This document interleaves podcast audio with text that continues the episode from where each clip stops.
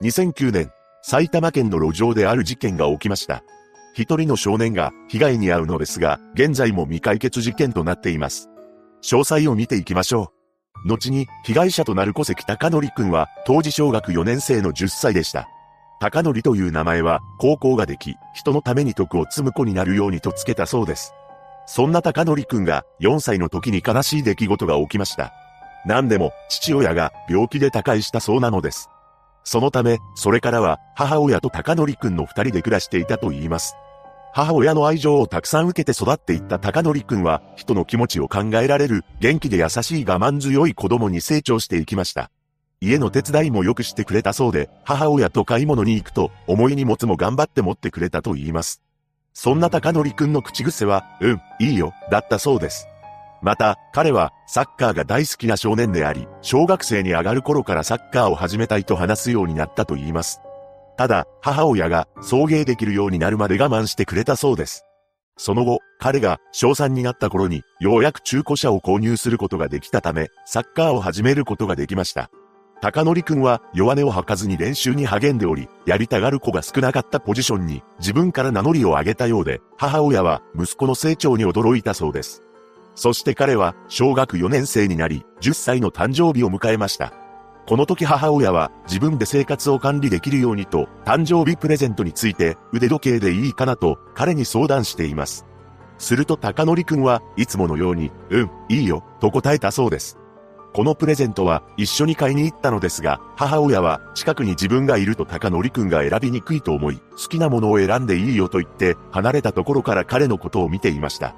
そして高則くんが選んだのがグレーのデジタル腕時計だったそうです。彼は母親に気を使ったのか安い腕時計を選んだと言います。その腕時計を気に入った高則くんは出かける時にいつも身につけていました。そうして幸せに暮らす親子なのですが、突然悲劇は起こってしまうのです。2009年9月30日水曜日、当時10歳の高則くんは学校から帰った後、塾と書道教室に行く予定がありました。ただ、普段、教室には母親が車で送り迎えをしていたそうなのですが、たまたまこの日は自転車を使って一人で向かうことになったのです。また、週末には母親と一緒に J リーグの観戦に行くことになっており、高則くんはとても楽しみにしていました。そして朝に登校するときに、親子は次のような会話を交わしたのです。行ってきます。お母さん、お仕事頑張ってね。行ってらっしゃい、気をつけてね。こうして普段通り、母親は高則くんのことを送り出したのです。しかし、これが玄関で交わした親子の最後の会話になってしまいます。母親は仕事が終わり、J リーグの試合を観戦しながら食べるためのお弁当の材料を買った後帰宅したそうです。しかし、彼女は一つの違和感を覚えました。というのも、いつもある場所に、高則くんの自転車がないのです。さらに、母親の携帯に、不在着信が入っていたことにも気づきました。母親は、その番号に折り返すと、電話の相手は、次のように返してきたのです。事故がありました。病院に向かってください。ただし、一人では来ないでください。母親は、ここからの記憶が曖昧になったのですが、仕事の同僚と一緒に病院に到着したと言います。しかし、病院の入り口には警察官が立っており、高則くんがすでに警察に搬入されていることを聞かされ、それがどういった意味なのかを感じ取ったそうです。母親は地べたに座り込み、同行してくれた同僚と警察官に抱え上げられました。そう、高則くんは事故に遭い、すでに命を落としていたのです。彼の身元確認については、小学校の校長や担任が行ったと言います。なぜ校長や担任が身元確認をしたかというと、変わり果てた姿の息子と母親が対面すると一生傷ついてしまうのではないか、見ない方がいいのではないか、という配慮があったからだそうです。ただ、母親は高則くんが身につけていたもので、紛れもなく自分の息子であると確認したのです。それは10歳の誕生日にプレゼントした腕時計でした。一体あの日、何があったのか、ここからは現場の状況を詳しく見ていきます。2009年9月30日午後6時50分頃、当日の時間帯、天気は曇りでしたが、しばらくして霧雨になり、雨に変わったそうです。そして、高則くんは自転車を漕ぎながら書道教室から帰宅していました。彼は埼玉県熊谷市本国一丁目の指導を走行していたのですが、ここは幅7.6メートルの片側一車線の生活道路だったそうです。制限速度は時速30キロで、小学校の通学路にも指定されており、近くにはスーパーマーケットなどもあります。現在はコンビニなどがありますが、当時はカーナビでも指示されないような道だったそうです。高則くんは水色の自転車に乗り、前かごにリュック、紺色の T シャツと黒っぽいジーパンを履いていました。そしてこの日は彼の好きなテレビ番組があったそうです。ここから事故の詳細な経緯は不明なのですが、高則くんは何らかの理由で転倒し、そこに来た車に頭を引かれたと見られています。しかし、彼のことを引いた犯人は、とんでもない行動に出ました。なんと、高則くんのことを解放することもなく、事故のことを通報するわけでもなく、そのまま立ち去ってしまったのです。つまり、ひき逃げということになります。この際、近所の住民が事故の音を聞いたそうで、通報しました。しかし、高則くんは頭などを強く打っており、搬送先の病院で亡くなったことが確認されたのです。彼は医師の診断はおぐまでもなく、体の状態から誰が見ても助からないと判断できる様子だったと言います。そして警察によると、彼が倒れていた場所から8メートルほど離れた場所で、高則くんが乗っていた自転車とリュックが見つかったそうです。また、自転車はさほど壊れておらず、ライトはしっかりと点灯されていたことが確認されています。道路上には事件に関与したとみられる車のタイヤ痕が4箇所残されていたものの、車の部品などの遺留物は少なく、事故の瞬間を直接見たという目撃情報もなかったのです。その後埼玉県警はひき逃げと自動車運転過失致死罪の疑いで捜査を開始しました。現場のタイヤ痕から排気量が1800から 2000cc の普通乗用車とみて、県内外の車を調べましたが、犯人につながる手がかりはつかめていません。母親は大切な息子を失ったことから何も考えられなくなり、しばらく家から出ることすらできなかったと言います。しかし、3週間ほど経った頃、彼女はあるものを見て、愕然とするのです。それは、物証が乏しく、捜査は難航している、というテレビの報道でした。高則くんが事故に遭った場所は土地勘のある人間しか使わないはずの生活道路であり、すぐに犯人は捕まると信じていたのです。そして母親はいても立ってもいられなくなり、メモ帳を持って現場に立ちました。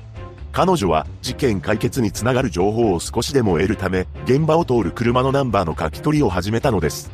そこで群馬ナンバーの車も多いことが分かったため、隣接する群馬県でも情報の提供を呼びかけるチラシを配るなどしています。そんな彼女の行動に数十人のママ友が手伝ってくれたそうで、毎日のように現場を通る車のナンバーを調べ続けたのです。また、本件を知った匿名の男性が300万円の懸賞金の支払いを申し出たこともあったといいます。しかし、犯人の手がかりをつかむことはできず、事件から7年が経過した2016年には、ひき逃げについての事故が成立してしまいました。ただ、自動車運転処罰法違反、過失致死については10年のため、残りの3年間、必死に犯人を探し続けたのです。そうして事件から10年間で、約10万台分の車のナンバーを書き取りました。また、事故が成立してしまう年の2019年の1月から母親はブログを開始し、そこでも情報の提供を求めたのです。